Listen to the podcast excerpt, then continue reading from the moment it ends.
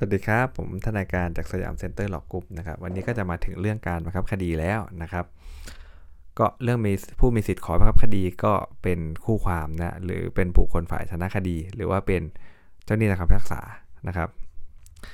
ประเด็นนะถ้าเกิดลูกหนี้ถึงแก่ความตายครับอายุความบังคับคดีก็ยังคงมีกำหนด 10 ปีนะนะครับจะไม่นำเอา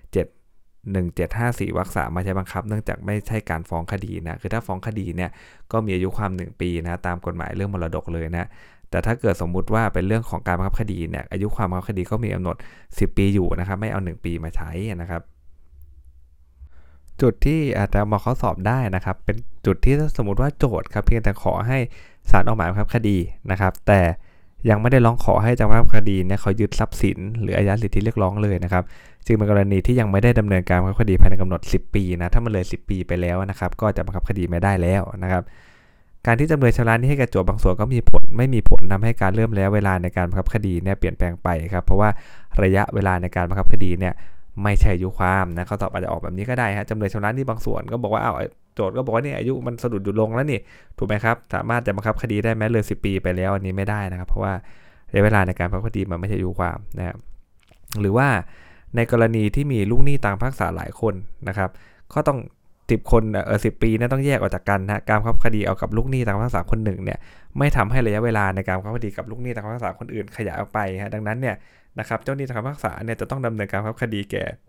ทรัพย์สินของลูกหนี้ทุกรายการนะและของทุกคนด้วย ภายในระยะเวลา 10 ปี นับแต่ไหนฮะนับแต่วันที่มีคำพิพากษานั่นเองนะครับ อีกเรื่องหนึ่งนะที่ออกข้อสอบบ่อยๆบ่อยๆเลยนะครับ ก็คือเรื่องการบังคับคดีเนี่ยมันจะต้องไม่กระทบกระทั่งนะฮะถึงสิทธิ์ของบุคคลภายนอกตามมาตรา 322นะครับ ทีนี้ครับ การบางทีนะฮะเรื่องที่ออกบ่อยๆ ก็เป็นการร้องขอกันส่วนนะครับ การร้องขอนะฮะตามเนี่ยตามมาตรา 322เนี่ยเบื้องต้นต้องมีการบังคับคดี นะฮะหรือบังคับชำระหนี้เอาแก่ทรัพย์สินของผู้เป็นลูกหนี้นะฮะตามคำพิพากษานะถ้ามันไม่มีการบังคับคดีเอาแก่ทรัพย์สินของลูกหนี้ตามคำพิพากษาแล้วนะครับจะร้องขอการสวมได้ได้นะการร้องขอการสวนเนี่ยนะครับต้องเป็นการพังคับคดีแก่ทรัพย์สินนะเนี่ยเมื่อโจทย์ครับฟ้องขอให้จำเลยทั้ง3ได้แบ่งกรรมสิทธิ์รวมนะในที่ดินพิพาทซึ่งเป็นทรัพย์มรดกของผู้ตายครับการที่ศาลพิพากษาให้จำเลยแบ่งทรัพย์มรดกให้โจทย์โดยคู่ความตกลงกันนำที่ดินออกขายทอดตลาดและนำเงินมาแบ่งกันนะฮะ จึงเป็นเรื่องบังคับคดีเกี่ยวกับผู้ถือกรรมสิทธิ์ด้วยกันเองครับไม่ใช่การบังคับคดีเอาแก่ทรัพย์สินของจำเลยทั้ง3นะผู้ร้องคนอื่นๆเนี่ยไม่อาจมาขอกันส่วนได้เรื่องนี้น่าสนใจนะครับก็คือเป็นเรื่องที่ว่านะฮะมันต้องเป็นการบังคับคดีเอาแก่ตัวทรัพย์สินของทางลูกหนี้เขาอะนะครับนะฮะกรณีเนี้ยนะฮะมันเป็นการที่โจทย์เขาฟ้องขอให้แบ่งกรรมสิทธิ์รวมนะเขาก็แบ่งกันนะแบ่งกันเองเหมือนทายาทฟ้องกันเองนะครับนะเรื่องนี้นะฮะ โดยความกำหนดว่าเออเอาที่ดินขายทอดตลาดแล้วเงินมาแบ่งกันเห็นไหมครับเรื่องนี้เป็นเรื่องบังคับคดีเอาแก่ผู้ถือกรรมสิทธิ์ด้วยกันเองเห็นไหมครับนั้นไม่ได้เป็นเรื่องของการได้ได้ทรัพย์ได้อะไรมาเลยถูกไหมฮะไม่ได้มีการบังคับชำระหนี้เอาแก่ทรัพย์สินของจำเลยทั้ง3มาเลย มันเป็นการแบ่งกรรมสิทธิ์เฉยๆนะครับผู้ร้องคนอื่นก็เลยมากันส่วนไม่ได้นะ เรื่องนี้น่าสนใจนะครับน่าออกข้อสอบมากเลยนะครับต่อไปครับคดีฟ้องขับไล่นะฮะ บุคคลภายนอกเนี่ยนะครับจะมายื่นคำร้องตาม 322 และ 324 ไม่ได้นะครับคดีฟ้องขับไล่นะโจทฟ้องขับไล่จำเลยนะครับ เนื่องจากจำเลยไม่ถ่ายที่ดินและบ้านภายในเวลาที่กำหนดในสัญญาฮะโจทขอให้คดีและเจ้าหน้าที่คดีได้จัดการให้โจทเข้าครอบครองที่ดินและบ้านพิพาทนะเป็นการใช้สิทธิ์ติดตามเอาคืนจัดทรัพย์สินของโจทจากผู้ไม่มีสิทธิ์ยึดถือไว้นะฮะไม่ใช่เป็นการบังคับคดีหรือทำละหนี้เอาจากทรัพย์สินของจำเลยผู้เป็นลูกหนี้ตามคำพิพากษาครับจึงไม่เข้าหลักเกณฑ์ที่จะขอการส่วนได้นะครับ เนี่ยขอให้ขับไล่จำเลยนะฮะเนี่ยจะมายื่นขอการส่วนเนี่ยมันไม่ได้ทรัพย์อะไรมาเลยนะครับนะเป็นการใช้สิทธิติดตามเอาคืนทรัพย์สินเฉยๆนะครับ ต่อไปครับเป็นเรื่องของนะฮะคดีที่มีการฟ้องให้ลูกหนี้ชำระหนี้เงินนะจนศาลมีคำพิพากษาให้ชำระหนี้เนี่ยเมื่อทรัพย์สินที่เจ้าพนักงานบังคับคดีนะครับ ยึดเนี่ยมีการจำนองติดอยู่ แต่นี่จำนองยังไม่ถึงกำหนดชำระนะฮะผู้รับจำนองเนี่ยจะมาขอชำระหนี้ก่อนยังไม่ได้นะครับนะแต่การบังคับคดีนะครับ แก่ทรัพย์สินตามคำพิพากษาย่อมกระทบกระเทือนถึงสิทธิจำนองนะเมื่อผู้ร้องเป็นผู้รับจำนองทรัพย์สินที่โจทย์นำยึดนะได้ใช้สิทธิตามมาตรา322 ก็คือขอกันส่วนนะฮะและขอให้ขายทอดตลาดโดยปล่อยจำนองเนี่ยผู้ร้องจึงมีสิทธิ์ขอกันเงินที่ขายเอ่อที่ได้จากการขายทอดตลาดได้ คือว่ายังมารับชำระหนี้ก่อนไม่ได้นะเพราะนี่จำนองมันยังไม่ถึงกำหนดนะครับตามมาตรา 324 แต่ในขณะเดียวกันก็มาร้องขอกันเงินที่ได้จากการขายทอดตลาดได้ตามมาตรา 322 ก่อนนะครับเรื่องนี้ก็สวยงามน่าสนใจอีกแล้วนะฮะ ในกรณีที่นะครับเจ้าหนี้จำนองนะไม่ได้บังคับเอาแก่คดีที่ฟ้องภายใน 10 ปีนับแต่ศาลมีคำพิพากษาย่อมมีผลให้เจ้าหนี้จำนองไม่บังคับคดีได้นะแต่ไม่ทำให้จำนองระงับสิ้นไปนะครับ เมื่อเจ้าหนี้สามารถตามคำพิพากษาในคดีอื่นนะฮะได้ยืดยึดทรัพย์สินขายทอดตลาดเนี่ยการบังคับคดีเนี่ยย่อมกระทบกระเทือนถึงสิทธิจำนองของเจ้าหนี้จำนองนะเจ้าหนี้จำนองก็เลยมีสิทธิ์ในการรับชำระหนี้ของตนได้ก่อนตาม 324 นะครับ เรื่องต่อไปนะครับผู้ร้องเนี่ยได้บอกเลิกสัญญานะเช่าซื้อรถยนต์นะที่มีจำเลยเป็นผู้เช่าซื้อก่อนมีการนำยึดคดีเนี่ยละบอกเลิกสัญญาเช่าซื้อรถยนต์นะก่อนมีการนำยึดนะผู้ร้องในฐานะเจ้าของกรรมสิทธิ์ในรถยนต์เช่าซื้อย่อมมีสิทธิ์เหนือทรัพย์สินนะตาม 1366นะการบังคับคดีย่อมไม่กระทบกระเทือนถึงสิทธิ์ของผู้ร้องนะ ผู้ร้องก็มีสิทธิ์ขอให้ปล่อยทรัพย์ที่ยึดได้นะครับตามมาตรา 323 นะอย่างไรก็ดีฮะผู้ร้องไม่ได้ใช้สิทธิ์ดังกล่าวตาม 323 นะจนนำยึดรถยนต์ขายไปเสร็จเรียบร้อยแล้วนะฮะสิทธิ์ของผู้ร้องในฐานะเจ้าของทรัพย์สินนะฮะตามมาตรา 1336 ก็ย่อมหมดไปฮะทั้งเงินที่ได้จากการขายทอดตลาดไม่ใช่ทรัพย์สินที่เข้าแทนที่รถยนต์ของผู้ร้องในฐานะนิตินัยนะเป็นอย่างเดียวกันกับรถยนต์ซึ่งเป็นทรัพย์สินอันก่อนเนี่ยผู้ร้องก็เลยไม่มีสิทธิ์นะที่จะกันเงินที่ได้จากการขายทอดตลาดเรื่องนี้ก็คืออะไรครับ มาร้องขัดทรัพย์ช้าจน เกินไปนะฮะมาล็อกขัดทรัพย์ช้าเกินไปจริงๆอะล็อกขัดทรัพย์ได้ตั้งแต่แรกแล้วนะเพราะว่านะครับเขาเรื่องนี้ผู้ร้องได้บอกเลิกสัญญาเช่าซื้อแล้วนะครับนะที่มีจำเลยผู้เช่าซื้อก่อนมีการนำยึดรถยนต์นะฮะแต่ว่า ไม่ยอมเลยฮะไม่ยอมมาใช้สิทธิ์ร้องขัดทรัพย์เนะจนขายเสร็จได้เงินมาแล้วฮะจะมาร้องขอการส่วนที่หลังเนี่ยไม่ได้แล้วนะครับเพราะว่าสิทธิ์ของเจ้าของในฐานะเจ้าของทรัพย์สินตาม1 3 3 6ก็ย่อมหมดไปครับแต่แฮชแท็กของเรื่องนี้คือว่าเงินที่ได้จากการขายทอดตลาดครับไม่ใช่ทรัพย์สินที่เข้าแทนที่รถยนต์ในฐานะนิตินัยนะเป็นอย่างเดียวกันกับรถยนต์ซึ่งเป็นทรัพย์สินอันก่อนนะผู้ร้องก็เลยไม่มีสิทธิ์การเงินที่ได้จากการขายทอดตลาดได้นะครับ เรื่องนี้ค่อนข้างที่จะสวยงามนะครับ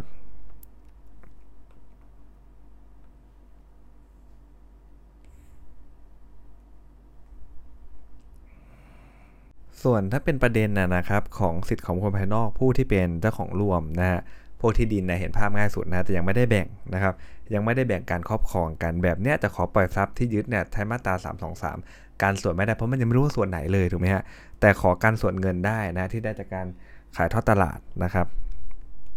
นะแต่จะมาการร้องขัดทรัพย์ไม่ได้นะเพราะยังไม่รู้ว่าเป็นส่วนไหนนะครับ ที่ดินนะที่มีชื่อเจ้าของรวมเห็นไหมฮะ กฎหมายบัญญัติให้เป็นหน้าที่นะของเจ้าพนักงานคดีเนี่ยต้องกันส่วนเงินที่เจ้าของรวมคนอื่นนะฮะออกจากที่ได้ขายได้นะโดยเจ้าของรวมไม่ต้องยื่นคำร้องเข้ามาในคดีก็ได้เพราะมันชัดอยู่ในโฉนดแล้วนะครับแต่ถ้ามันไม่มีชื่อแน่นอนแหละว่าเจ้าของเดิมนะได้เจ้าของรวมเนี่ยก็ต้องยื่นคำร้องนะขอกันเงินที่ได้จากการขายทอดตลาดนะตามมาตรา 324 อนุ4นะเพราะว่าเจ้าพนักงคดีเขาก็ไม่อาจจะรู้ได้เลยถูกไหมฮะมันไม่มีชื่อปรากฏอยู่นะครับ ต่อไปนะครับ เรื่องของการร้องขัดทรัพย์นะฮะ ตามมาตรา323นะครับ ก็คือมาร้องว่าอะไรครับทรัพย์มันเป็นของเขานั่นแหละนะถ้าพูดได้เข้าใจง่าย ๆนะครับนะผู้ถูกร้องขัดทรัพย์ได้ต้องถูกโต้แย้งสิทธิ์นะจากการยึดทรัพย์นะครับ ไม่จำเป็นเจ้าของกรรมสิทธิ์นะนะครับ แต่ว่าต้องมีข้อโต้แย้งเกิดขึ้นเกี่ยวกับสิทธิหน้าที่ของตนตามกฎหมายแพ่ง อันนี้ก็น่าสนใจนะน่าแบบข้อสอบไปแล้วนะครับนะที่เขาอาจจะต่อตัวคุณไม่ใช่เจ้าของทรัพย์เลย คุณมาร้องขัดทรัพย์ได้ไงร้องขัดทรัพย์ได้นะครับนะขอให้เพียงแต่ว่า มันมีข้อโต้แย้งสิทธิ์เกิดขึ้นในทรัพย์ในสิทธิหน้าที่ของตนตามกฎหมายแพ่งนะผู้เช่าซื้อจึงคำร้องอ้างว่าทรัพย์ที่ไม่ใช่ของลูกหนี้ฮะแต่เป็นของบริษัทเองนะซึ่งเป็นผู้ให้เช่าซื้อนะครับนะผู้ร้องเนี่ยซึ่งเป็นผู้เช่าซื้อเนี่ยจึงร้องขัดทรัพย์ได้นะเนี่ยเป็นเพียงผู้เช่าซื้อก็ร้องขัดทรัพย์ได้นะครับ เมื่อผู้ร้องเนี่ยเช่าซื้อทรัพย์ที่ถูกยึดมาและใช้เงินไม่ครบทรัพย์ถูกยึดจึงเป็นของผู้ให้เช่าซื้อไม่ทรัพย์ของจำเลยฮะศาลก็ต้องปล่อยทรัพย์ที่ยึดไปนะครับนะ เนี่ยต้องดูดีครับบางดีการก็จะเป็นว่ามีเพียงแต่มีสิทธิ์ตามสัญญาจะซื้อจะขายเป็นบุคคลละสิทธิ์เท่านั้นนะแม้ทรัพย์ที่ยึดจะไม่ใช่ของด้วยตามคำพิพากษา ผู้ร้องก็ไม่มีสิทธิ์ในทรัพย์สินที่จ้าพนักงานยึดนะฮะเนี่ยยังไม่ถูกตัวย้งสิทธิ์ก็ร้องขัดทรัพย์ไม่ได้นะครับ กรณีอีกอย่างหนึ่งที่น่าออกสอบนะครับ ตาม 323เนี่ยอยู่ภายใต้มาตรา55 นะผู้มีสิทธิ์ยื่นคำร้องขอให้ปล่อยทรัพย์เนี่ยจึงไม่จำเป็นต้องเป็นเจ้าของกรรมสิทธิ์ในทรัพย์ที่ถูกยึดนะแต่ว่าต้องถูกตัวย้งสิทธิ์ตามมาตรา55 ครับผู้ร้องอ้างว่า ซื้อที่ดินที่ถูกยึดจากวอลเวตนะแต่การซื้อขายเนี่ยไม่ได้ทำเป็นหนังสือจดทะเบียนนะจึงตกเป็นโมฆะนะแม้ผู้ร้องจะเข้าชำระราคาทำประโยชน์ในที่ดินเพียงใดก็ไม่มีผลเลยนะที่ทำให้ผู้ร้องเนี่ยเขามีสิทธิ์ในที่ดินที่ถูกยึด ก็ถือไม่ได้ว่าตัวผู้ร้องเนี่ยถูกโต้แย้งสิทธิ์ในที่ดินนั้น จึงไม่มีสิทธิ์ร้องขอให้ปล่อยที่ดินดังกล่าวนะเราก็จะสังเกตได้หลักแล้วว่าบางทีเรื่องของว่าจะร้องขัดทรัพย์ได้ไม่ได้เนี่ยเราต้องดูก่อนเลยว่านะครับถ้าคุณเนี่ยจะไปฟ้องคดีเนี่ยคุณฟ้องเองได้หรือยังนะครับถ้าเกิดคำตอบคือยังฟ้องไม่ได้เลยเพราะว่าอะไรฮะเเรื่องนี้สัญญาที่ทำมันไม่ชอบนะฮะตีเป็นเรื่องง่าย ๆประมาณนี้นะครับสัญญาที่ทำไม่ชอบคุณไม่ได้มีสิทธิ์ในที่ดินแปลงนี้เลยนะครับก็ถือไม่ได้ว่าคุณถูกโต้แย้งสิทธินะก็คือจะมาร้องขัดทรัพย์ หรือร้องขอให้ปล่อยทรัพย์ปล่อยที่ดินไม่ได้นั่นเองนะครับแต่เรื่องนี้ครับที่มันน่าสนใจคือว่าธงมันเปลี่ยนไปถ้าเป็นที่ดินมือเปล่านะและจำเลยส่งมอบการครอบครองให้แล้วฮะแม้สัญญาซื้อขายเป็นโมฆะแต่ได้ส่งมอบการครอบครองไปแล้วก็มีสิทธิครอบครองนะเขาก็จะมีสิทธิที่จะ ร้องขัดทรัพย์ได้นั่นเอง มันก็จะล้อๆกับเรื่องของทรัพย์หน่อย ถ้าเป็นเนอาจจะไม่ออกนะ เพราะมันเกี่ยวพันกับกฎหมายอื่นด้วยนะ แต่ถ้าเป็นระดับผู้ช่วยขึ้นไปนะ ผู้ช่วยอายการผู้ช่วยผู้ช่วยผู้ช่วยผู้รักษา มีสิทธิ์ออกได้นะครับ มีสิทธิ์บอกได้นะ เพราะว่าเขาไม่ได้ทดสอบความรู้เราเกี่ยวกับเรื่องของทรัพย์หนักหน่วงเท่าไหร่นะครับนะ พอที่จะมาออกในอีกวิชาหนึ่งได้นะครับ อีกเรื่องหนึ่งที่น่าสนใจนะครับ ก็คือว่าบุคคลที่มีสิทธิ์นะที่จะ จดทะเบียนสิทธิ์ของตนได้อยู่ก่อนตามพันสามร้อยนะครับก็จะมีสิทธิ์ขอให้ปล่อยทรัพย์นะฮะตามมาตรา 323 ได้เหมือนกันนะหรือร้องขัดทรัพย์นั่นเองนะก็ต้องวินิจฉัยอีกแหละนะครับว่าเขามีสิทธิ์ขอจดทะเบียนสิทธิ์ของตนได้อยู่ก่อนตามพันสามร้อยหรือเปล่านะครับนะก็คือว่าจดทะเบียนแต่ยังไม่ได้กรรมสิทธิ์นะเช่น พวกครอบครองที่ดินตามสัญญาจะซื้อจะขายนะโดยได้เข้าครอบครองแล้วชำระค่าที่ดินครบถ้วนแล้วเงี้ยนะได้ที่ติดในที่ดินตามสัญญาเออตาม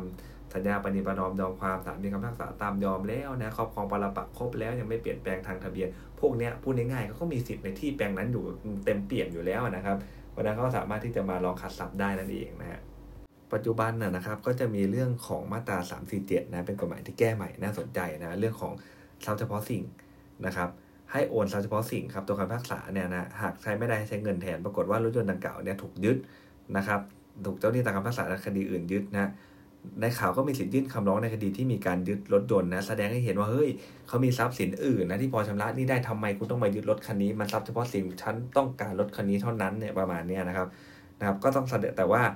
ต้องแสดงให้ได้นะครับ ว่าจำเลยยังมีทรัพย์สินอื่นนะครับพอที่จะชำระหนี้ได้ คุณไม่ต้องยึดคันนี้ก็ได้นะศาลก็จะปล่อยรถดังกล่าวได้นะครับ และให้เจ้าหนี้เอาคำพิพากษาเนี่ยไปบังคับกับทรัพย์สินอื่นนะ แต่ว่าถ้าเกิดสมมุติว่าไม่สามารถแสดงให้ที่พอใจได้ละว่ายังมีทรัพย์สินอื่นสมมติมันเหลือรถคันเดียวแล้วนะทั้งชีวิตเนี่ยนะครับกฎหมายก็บัญญัติให้ศาลสั่งให้ผู้ร้องได้มีสิทธิ์เข้าเฉลี่ยในเงินนั้นได้นะครับนะเข้าเฉลี่ยในเงินนั้นได้ แต่ก็แน่นอนไม่ได้ลดนะฮะได้แต่เงินไปนะครับ แต่หลักๆ แล้วมันต้องเป็นเรื่องของทรัพย์เฉพาะสิ่งนะครับเรื่องนี้นะฮะเป็นกฎหมายแก้ใหม่นะครับ การร้องขัดทรัพย์ก็ต้องมีการบังคับคดีโดยการยึดทรัพย์เนาะนะถ้าโดยวิธีอื่นก็ร้องขัดทรัพย์ไม่ได้นะนี่เราก็จะรู้อยู่แล้วนะคดีขับไล่หรือถอนสิ่งปกสร้างฟ้องขับเออจะมาร้องขัดทรัพย์ไม่ได้เพราะไม่มีการยึดทรัพย์สินขายทอดตลาดเลยนะครับ ต่อไปนะครับ เรื่องของกำหนดเวลาร้องขัดทรัพย์นะถ้าทรัพย์ที่ยึดไว้นะมันไม่ใช่ของสดเน่าเสียได้นะทิ้งไว้นานเดี๋ยวมันจะเป็นเสี่ยงต่อแบบว่าเดี๋ยวมันจะเน่าเสียอย่างเงี้ยนะครับผู้ร้องนี่ก็ต้องยื่นคำร้องภายใน 60 วัน นะครับนับแต่เวลาที่มีการยึดเราต้องถ้าเป็นทรัพย์เราต้องไปร้องขัดทรัพย์ภายใน 60 วันแล้วนะครับนะถ้าไม่สามารถยื่นภายในระยะเวลาดังกล่าวเนี่ยก็ยื่นได้แต่เมื่อมีพฤติการพิเศษนะครับ แต่ต้องไม่ช้ากว่า7วันก่อนที่เจ้าพนักงานคดีเขาจะขายนะนะครับนะเว้นแต่มีกรณีมีเหตุสุดวิสัยยื่นภายหลังก็ได้ฮะแต่ต้องยื่นก่อนขายทอดตลาดถ้าขายแล้วมันก็จบไปเลยนะนะครับในทางคดีครับถ้ามีบุคคลภายนอกเนี่ยนะฮะเข้ามายื่นคำร้องให้เพิกถอนการขายทอดตลาดนะฮะ ตามมาตรา 27 295 แต่เนื้อหาคำร้องเนี่ยมันไม่ใช่การขายทอดตลาดที่ผิดระเบียบนี่ มันอ้างว่าทรัพย์ที่ยึดเนี่ยไม่ใช่ของลูกหนี้ตามคำพิพากษาครับ เข้าลักษณะของการร้องขัดทรัพย์นะกรณีเนี่ยก็ต้องยื่นตามกรอบระยะเวลานะครับ จะนำมาตราของ 295 มาใช้บังคับไม่ได้นะเพราะที่จริงปรากฏว่าเคาะไม้ขายทอดตลาดไปแล้วก็หมายจะร้องขัดทรัพย์ได้นั่นเองนะครับ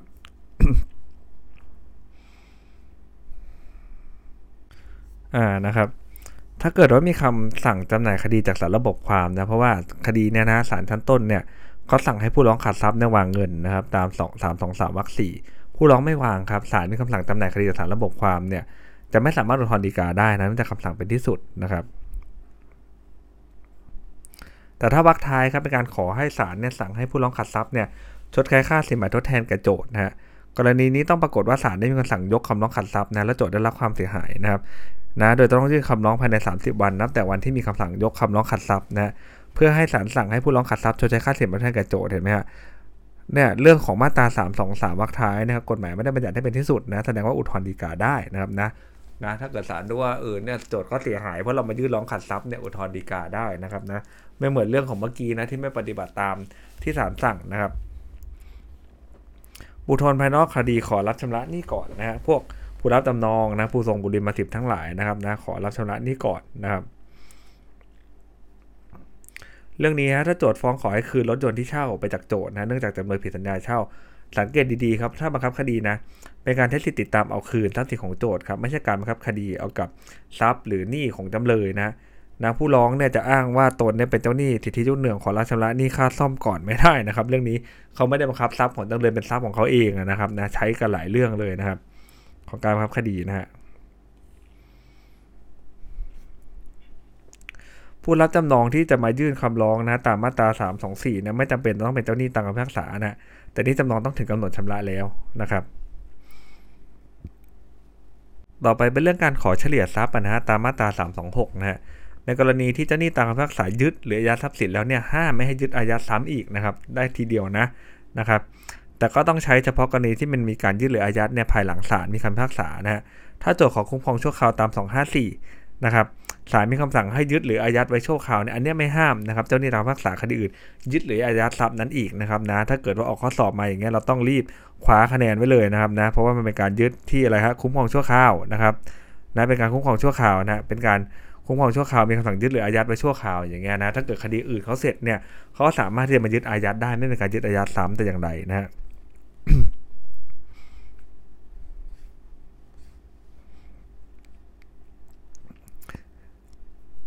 การอายัดเงินเดือนก็ดูนะอายัดเงินเดือนส่วนที่เหลือได้เป็นเงินจำนวนเดียวกันนะครับ อีกอันหนึ่งคือว่าเจ้าหนี้ตามคำพิพากษาครับนำเจ้าพนักงานมาครับคดีในยึดโรงงานเนี่ยต่อมานะอีกคดีหนึ่งในยึดสายไฟนะครับอ่าแล้วก็มาดูฮะสายไฟมันไม่ใช่ส่วนควบของโรงงานนี่นะครับนะแล้วก็ไม่ใช่ทรัพย์อุปกรณ์ด้วยอะไรด้วยนะฮะ เจ้าหนี้ตามคำพิพากษาคดีหนึ่งจึงยึดได้ครับไม่เป็นการยึดหรืออายัดซ้ำนะเรื่องนี้ก็ใช้หลักส่วนควบไปด้วยนะฮะจะมีเรื่องกฎหมายแก้ใหม่ที่น่าสนใจนะครับ เช่น เรื่องนี้นะฮะปัจจุบันกฎหมายแก้ใหม่มาตรา 2 7 8วรรค3นะมันจัดว่าเงินที่ลูกหนี้ตามคำพิพากษาหรือบุคคลภายนอกนำมาวางนะไม่ได้เป็นผลมาจากการยึดอายัดนะนะให้นำมาชำระหนี้แก่เจ้าหนี้ก่อนนะครับเพราะนั้นไปยึดอายัดนะครับ ตรงนั้นไม่ได้นะเพราะเอามาวางเพื่อชำระหนี้ให้คนใดคนหนึ่งเฉพาะเจาะจงครับ เว้นแต่นะถ้าออกข้อสอบออกตรงข้อยกเว้นเนี่ยเว้นแต่ว่ามีเจ้าหนี้ผู้ขอเฉลี่ยอยู่ก่อนแล้วนะครับนะถ้ามีอยู่ก่อนแล้วในขณะที่มีการวางเงินเนี่ยเขามายืนรอขอเฉลี่ยอยู่แล้วไงนะครับ ก็ให้ถือว่าเป็นเงินนะฮะที่ได้จากการยึดหรืออายัดไว้นะครับ ตามบทบัญญัติลักษณะ 2 ของภาคนี้นะข้อสอบออกแน่นอนเขาต้องออกว่าอะไรครับเขามายืนรอขอเฉลี่ยทรัพย์อยู่แล้วนะอีกฝั่งก็มาซึ่งว่าเฮ้ยไอ้นี่เป็นเงินเอามาวางนะ ไม่ได้มีไม่ได้เป็นเงินยึดอายัดก็เลย เอามาชำระหนี้แก่ตัวของเจ้าหนี้ไม่ได้ ก็ต้องให้คนใดคนหนึ่ง ก็เฉพาะเจาะจงคนที่เอาไปวางไป แล้วบอกมันฟังไม่ขึ้นนะครับ เพราะว่ากฎหมายแก้แล้วนะครับว่าไอ้ผู้ขอเฉลี่ยทรัพย์เนี่ยเขามาขอเฉลี่ยอยู่ก่อนนะก่อนที่จะวางเงินนะฮะเวลาตอบข้อสอบนะแล้วก็ตอบว่าให้ถือว่าเป็นเงินที่ได้ยึดหรืออายัดไว้นะฮะเนี่ย wording นี้สำคัญนะเงินตรงนั้นให้ถือว่านะนะฮะไม่ใช่ตัวมันไม่ได้เป็นหรอกแต่ถือว่านะเป็นเงินที่ได้ยึดหรืออายัดไว้นะครับ ต่อไปเป็นเรื่องการขอเฉลี่ยทรัพย์นะครับ ตาม3 2 6เออแล้วเราจะขอเฉลี่ยได้ในกรอบระยะเวลาไหนนะครับนะกฎหมายก็บอกว่าภายใน 15 วันนับแต่วันขายทอดตลาดนะครับ มันก็จะไปล้อกับตัวบทกฎหมายอย่างอื่นด้วยนะฮะก็คือภายใน 15 วันหลังจากขายทอดตลาดเสร็จนะก็ไปต้องไปยื่นขอเฉลี่ยทรัพย์นะครับนะการยึดทรัพย์สินเนี่ยหมายถึงทรัพย์สินอื่นๆที่ไม่ใช่เงินนะฮะเนี่ยถ้าเป็นการยึดเงินก็จะเป็นตาม 326วรรค6นะครับนะ การยื่นเนี่ยนะฮะกฎหมายบัญญัติว่าให้ยื่นขอเฉลี่ยนะครับภายใน 15 วันนับแต่วันขายทอดตลาดหรือจำหน่ายทรัพย์สิน แต่กฎหมายไม่ได้ห้ามยื่นก่อนนะฮะนะกฎหมายถ้าเกิดข้อสอบออกก็จะออกว่าอะไรครับเขาไปยื่นก่อนนะฮะนะตัวเขาไปยื่นก่อนมาขายทอดตลาดซะอีกนะก็มาบอกว่าเฮ้ยคุณยื่นก่อนไม่ได้นะกฎหมายบอกว่าจะต้องยื่นนะ 15 วันนะครับภายใน 15 วันนะนับแต่วันขายทอดตลาด แต่ว่ายื่นก่อนได้ยื่นก่อนก็ยิ่งดีนะฮะ ตัวนำยึดบ้านและเข้าของนะภายในบ้านนะครับ เพียงแต่มีการขายทอดตลาดที่ดินไปก่อนนะของใช้ในบ้านยังไม่ได้ขายนะเมื่อผู้ร้องขอยื่นคำร้องขอเฉลี่ยทรัพย์ตาม 326 นะการพิจารณาว่ายื่นภายในระยะเวลาหรือไม่ก็ต้องพิจารณาแยกกันนะนั่นมันขายที่ดินนะของในบ้านก็ยังไม่ได้ขายถูกไหมถ้าของในบ้านยังไม่ได้ขายเนี่ยก็นับได้ตั้ง 15 วันเนี่ยหลังจากวันขายยื่นก่อนยิ่งดีนะครับ กรณีที่มีการอายัดทรัพย์สินครับให้ยื่นคำขอเสียก่อนสิ้นแล้วเวลา 15 วันนะนับแต่วันชำระเงินหรือส่งทรัพย์สินตามที่อายัดไว้นะครับนะอายัดทรัพย์สินนะยื่นก่อนเออ15วันนะนะครับไม่รวมถึงการอายัดชั่วคราวก่อนพิพากษานะครับอ่าสำหรับวันนี้นะครับก็มีประเด็นที่น่าสนใจอยู่เพียงเท่านี้นะครับเดี๋ยววันพรุ่งนี้เนี่ยผมจะมาต่อให้นะครับในเรื่องของกฎหมายอาญากับกฎหมายแพ่งนะครับสำหรับวันนี้สวัสดีครับ